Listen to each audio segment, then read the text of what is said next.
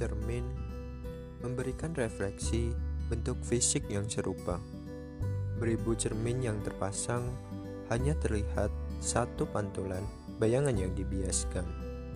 Sudut pantulan tidak sering kita terima dengan baik.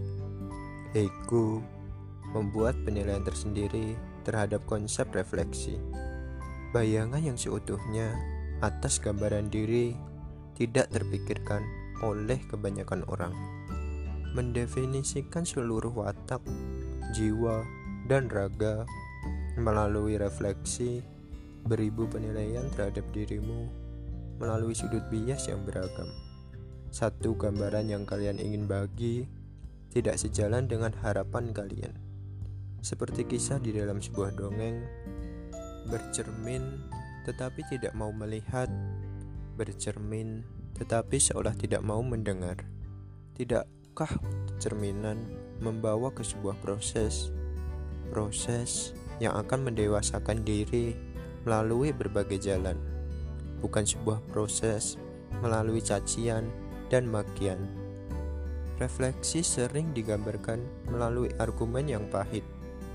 Pernahkah kalian bertanya, kenapa diri ini diciptakan? Tidak seharusnya kita berada dalam situasi ini. Apakah harus dengan mengikuti rute yang sama, dengan lubang yang sama? Bukankah membuat jalan sendiri membutuhkan waktu yang lama? Kenapa yang kami anggap benar, kalian anggap salah? Seperti sebuah kutipan yang disampaikan JCT. People will lie to you, be honest with yourself. People will hurt you, be kind to yourself. People will disrespect you, be forgiving to yourself. You don't have to treat yourself how others treat you. Don't make their mistake your truth.